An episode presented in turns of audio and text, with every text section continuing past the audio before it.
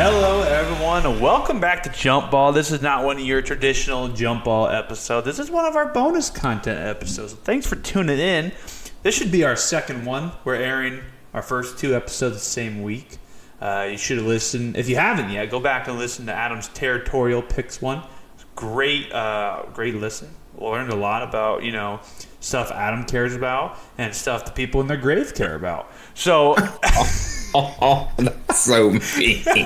So yeah, go back and give that a listen. But like Adam mentioned in the first one, we're all going to have our little niche, something we're going to focus in on. Adam's going to do is a weird old thing, as he talked about, and my bonus content. What we're going to do is we're going to talk about. I'm calling it the rookie year. So I'm just going to pick one player out of NBA history, and I think. In my head, the only constraint I'm going to put on myself is they have to be retired. So if they retire, they qualify for, you know, the rookie year bonus content. So, and the way I'm going to break these episodes down is I got four like subjects that we'll talk about. So the part of the first one, the first subject is going to be the league. When they're coming in, like the year prior, what's the league looking like? Teams are good, teams are bad, who won MVP, rookie of the year, who won all that stuff. Then we'll talk about the player, how they were in college, you know, awards, accolades, all that stuff, what type of guy they were. Hey. And then after we talk about the player, we're going to talk about the lottery and the draft process, the pre-draft process, all that stuff. Because I think that, like, especially in this episode, the lottery plays a huge part into where this player goes, and which is going to make Adam very, very sad. And then we'll get into the rookie year after you know everything. You know the player, you know the league, you know the lottery and where everyone goes. Then we'll get into their rookie year, how they did, and, you know, we'll just wrap up from there. So, the first rookie we are talking about today, and if you were keeping up with modern basketball, you just probably maybe heard Victor Wembanyama went number 1 overall to the Spurs. Okay, so we're going to talk about another Spurs legend. We're going to talk about Tim Duncan today. We're going to talk about Tim Duncan's rookie year because Tim's rookie year is crazy. And the way he got to San Antonio is even crazier. So we're going to dive right in. We're going to go into the league. What was the league looking like when Kevin Garnett was going to be there the next year? So you just said Kevin Garnett. That's not right. Tim Duncan. I wish we were talking about Kevin Garnett, but we're talking about Tim Duncan, of course. So, and I think Kevin Garnett's already in the league at this point. He should be because he was 90. He was 95. Yeah. And, yeah. All right, so the league. We're looking at the 96-97 season. Obviously, if you know anything about 90s basketball, the Bulls are still winning, right?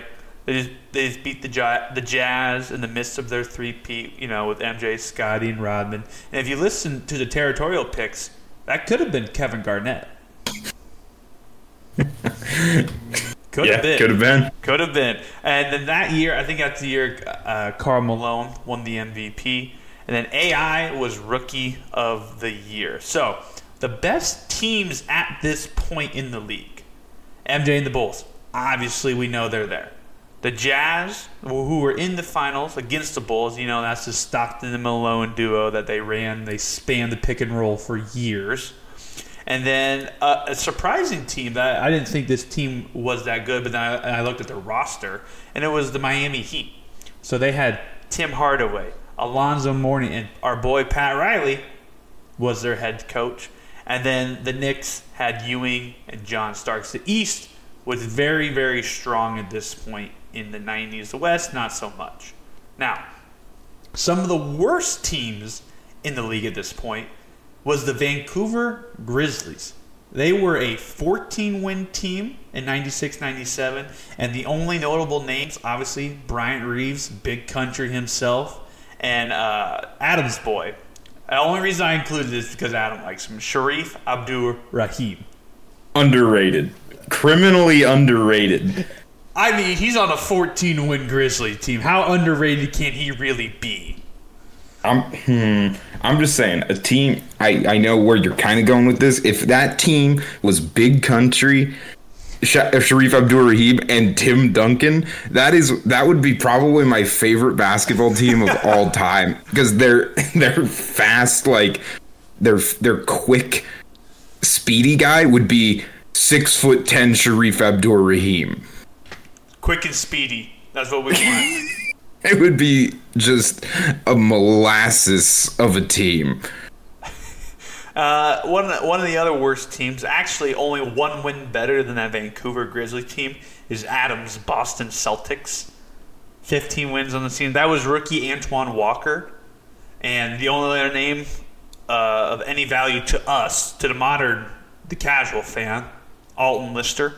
I have no idea who that guy is. Adam, he gets brought up on our podcast way too much. Alton Lister does. He gets brought up because people will like mention him, and then everyone will go, "Why do we know that guy?" And then I'll have to say the story of why we all know that guy. Do you know what it is? No. It's when Sean Kemp does the dunk on the guy, and then he points at him on the ground. He points at Alton Lister. Poor Alton. And then coming in at the third worst team in the league that year, that is the San Antonio Spurs. Notable names, David Robinson, Vinnie Del Negro, Dominique is there. An old Dominique. And only reason I put him on the list is because he's the head coach in the NBA now, is Monte Williams. And so now you're thinking, okay, the Spurs had David Robinson. How did they only win 20 games? David Robinson could win 20 games on his own if he really wanted to. Well, coming into that season, David Robinson had a back injury preseason. He eventually worked through that, came back for 6 games, then fractured his foot and was out the remainder of the season. He did come back and sit out in mid-July. Probably could have played, but we'll talk about that later. And yeah, that old fractured foot. Mm-hmm. Pretty convenient injury. Yep. And so, and other reasons why they weren't that great, two-time All-Star Sean Elliott was hurt that season. I think he only played like 39 games. And Chuck Parsons, a three-point specialist that was really big for spacing the floor for that Spurs team, was also hurt that year. So, that is the league Tim Duncan is coming into. Now, let's talk about Tim Duncan. So, Tim Duncan stood at 6'11", 248. He attended Wake Forest, and he was all 4 years at Wake Forest. What type of guy was he, Adam? He was a 16.5 points per game, 12.3 rebounds, about 2 assists per game, and about 4 blocks per game at Wake Forest. So now, Tim Duncan did about everything you could in college basketball. Wooden Award winner, Naismith Award winner, 96-97 AP Player of the Year. And he graduated with a psychology degree from Wake Forest. So it's not the easiest degree, because you see a lot of college athletes now, if they do graduate from school, it's like a communications degree. So, you know, Tim challenged himself in the classroom. Hall of Famer at Wake Forest, and of course, he was the clear-cut number 1 overall pick for the NBA draft. Now, this is where stuff gets interesting. So the lottery and the pre-draft process. So as I talked about earlier, the Vancouver Grizzlies are in the league, and they are just an expansion team. They're pretty new. So they, due to the expansion league draft rules, they cannot win the lottery. And the Toronto Raptors, also pretty new, they also couldn't win the lottery. So those two were eliminated from being number 1 overall pick. I think actually top 3. The Grizzlies and the Raptors couldn't be top 3 that year just because of the expansion draft. So now, your Boston Celtics, Adam, had a 36% chance of winning the number 1 overall pick due to them having their own pick, which was second worst, and they also had Dallas's pick that year. They finished 6th in the NBA. So they had 2 top 10 picks, one being top 2, 36% chance of winning the lottery. Now, It's a lock, baby. It's a lock. Put the farm on it. And you know what's funny about that? Tim Duncan is quoted in saying that he thought he was going to Boston. He thought there was no shot he was going anywhere else but Boston. Now. Yeah, it was destiny. I'm going to give you the top three teams. Obviously, you know who's number one. But the top three teams are Boston with a 36% chance of winning. The Spurs at a 21% chance. And then Philadelphia, those sly dogs themselves, got in the top three with only a 12% chance of winning the lottery. Now, the way it shook out, Boston got third. They dropped, and they dropped hard. Philly, second overall. With a 12% chance, they got all the way up to second. So that means Gregg Popovich and his Spurs were number one overall that year. So now, obviously, Tim goes to the Spurs, and he's quoted in saying, and then Boston goes third. And I remember getting up from my couch and standing on the table watching TV like, holy crap, I'm not going to Boston. Like in my head, that's where I was going just from the percentage chances. I was like, I'm not going to Boston.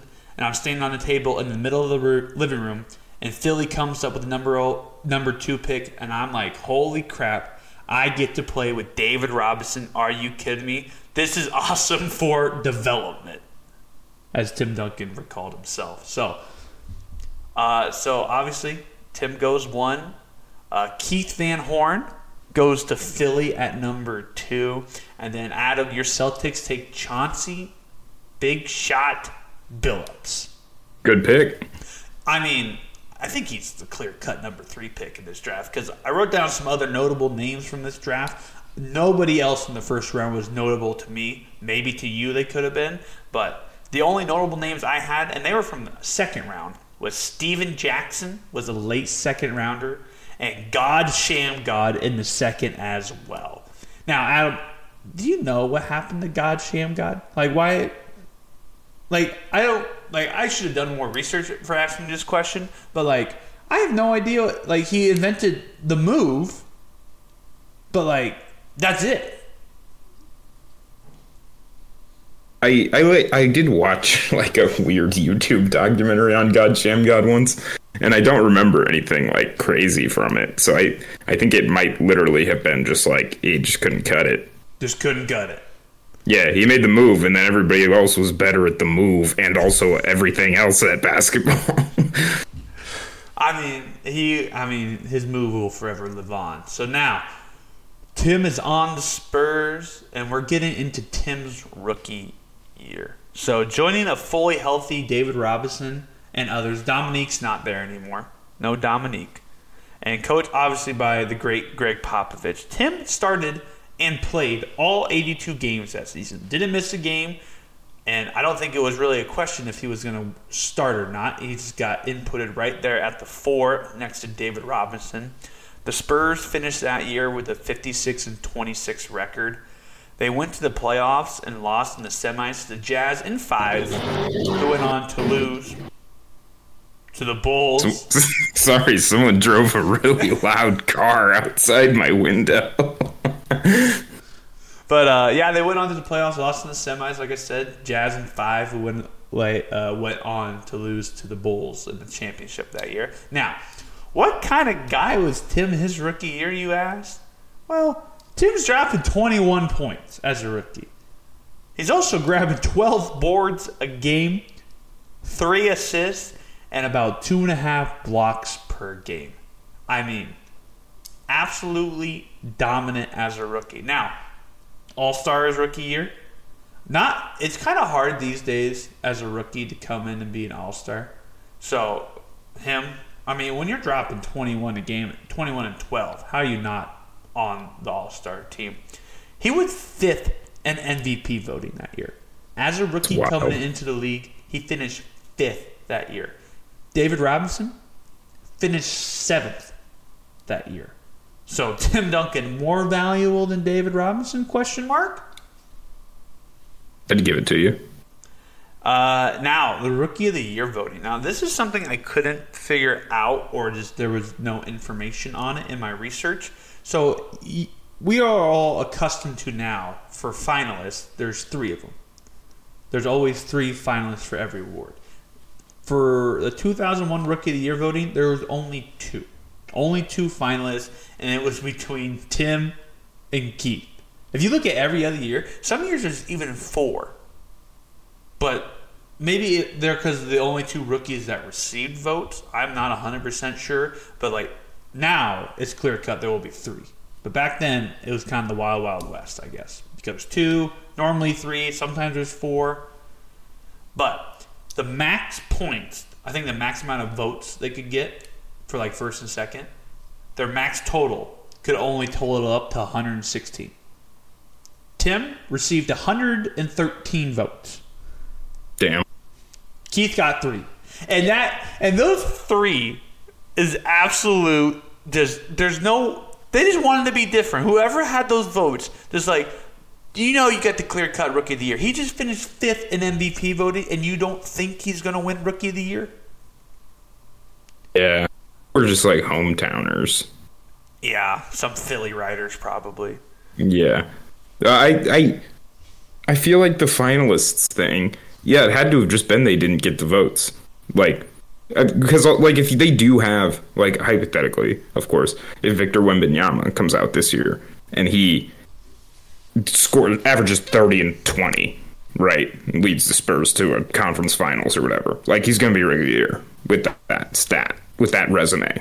And if every person just votes for Victor and is like, unless they have to do, like, ranked voting, I guess then that makes it. Right, they do. I think nowadays finalists. They do rank. They do like first, second, third. But from Basketball Reference, from what I got, it was just max points. So, 116 was the cap they could get. Tim had 113. Now, Tim finished all NBA first team as a rookie. He finished all NBA defensive team, or second all NBA defensive team, and finished all rookie first team that year.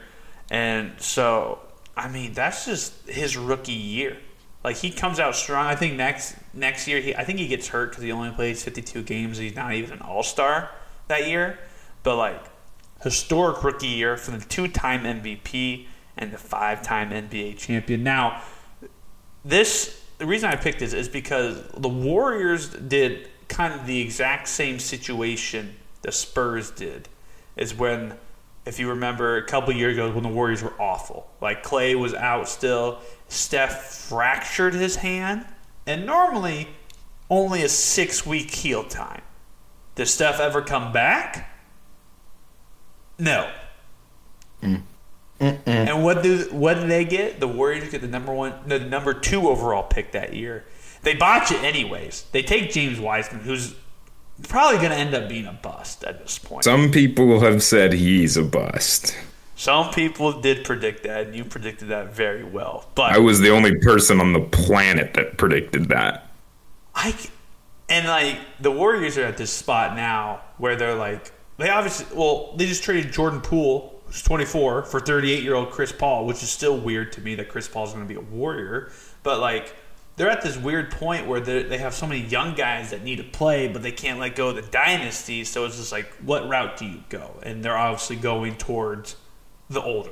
Give them, one last dance, essentially. That's what I've been hearing. So, I mean, it's kind of the meta to do. I mean, if one of your top guys goes down, or both of your guys goes down, just sit them. Just suck for a year. And then it's a great strategy. I mean, like, because also, like, there are really no losers, at least within your team, because like these guys, obviously, if you're in the NBA, you love playing basketball. But if it was like, oh, hey, man, I fractured my hand, like, I'm going to be out for 6 weeks, and there was 15 weeks left in the season, and they're like, oh, you just want to collect the paycheck for those other 9 weeks, like, and then probably get you someone really good to play with. It's like, yeah, I'll just collect the checks. Right. It's an easy choice. It truly is. But, yeah, that's Tim Duncan in the rookie year. I mean, Could have been a Grizzly if it wasn't due to the expansion draft rules. Could have been a statistically should have been a Boston Celtic. Mm-hmm. We didn't need him. You needed him. You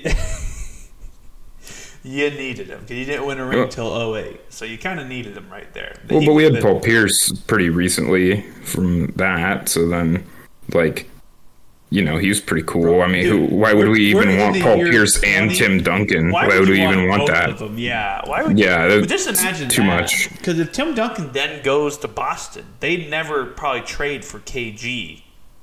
So then that wouldn't need to. Yeah. They might still go get Ray because he helps space the floor.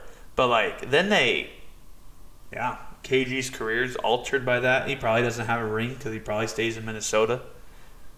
So, yeah. Yeah, so you'd be a winner for this, too, because you'd still have KG. So I still do have KG. He came back. They always come back. It was a pity comeback. Listen, it wasn't great, but he came back, and that's all that matters. But, yeah, that's Tim Duncan. Thanks for tuning in, guys. Like I said, we'll be hopefully dropping maybe these sporadically. We'll get on a good time basis with these eventually. But this should be the second one in 1 week. So 2 episodes from Jump Ball. I mean, what more can you ask? What I can ask you, though, is you can follow us on Spotify. Leave a 5-star review if you're listening on Apple Podcasts. Subscribe. 5 stars as well. And also, if you're not looking at my face yet on YouTube, I don't know what you're doing. Go subscribe. Ring that bell. What else do you do on YouTube? Thumbs up the video.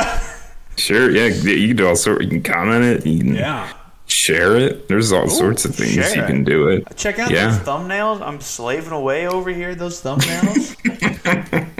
But no, yeah. Thanks for listening, guys. And we'll be back Tuesday of next week with a regular episode when AJ's done, you know, lifing it up out there. So until next week, guys, we're signing out.